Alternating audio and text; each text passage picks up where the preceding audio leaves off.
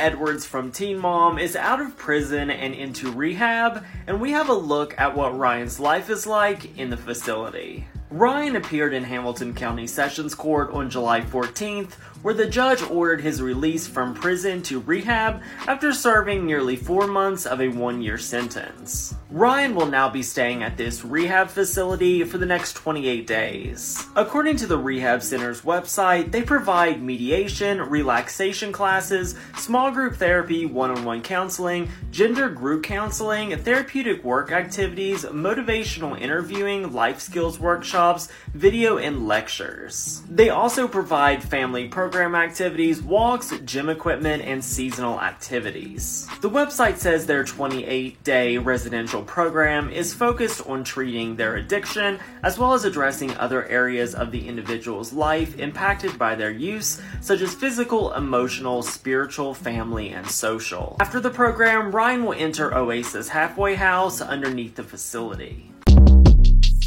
Short Cast Club